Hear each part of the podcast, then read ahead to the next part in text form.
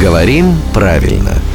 Здравствуйте, Володя. Доброе утро. Главным событием прошедшего уикенда, конечно же, была свадьба королевского наследника, принца Гарри. И как раз в тему Вопрос от нашего слушателя Алексея. Недавно услышал по телевизору фразу «коронованный король». Слух режет, говорит. Ну, раз он король, значит, по логике уже коронован. Зачем тогда прилагательное «коронованный» добавлять? Но самое интересное, что существует фраза и «некоронованный король». Тогда возникает вопрос, какой же он король, если он не коронован? Помогите разобраться Начинающему в этом. королю. Ну, на самом деле здесь нет ни ошибки, ни неправильности, потому что вполне может быть король не коронованный. Самозванец, например. например. Уже Дмитрий.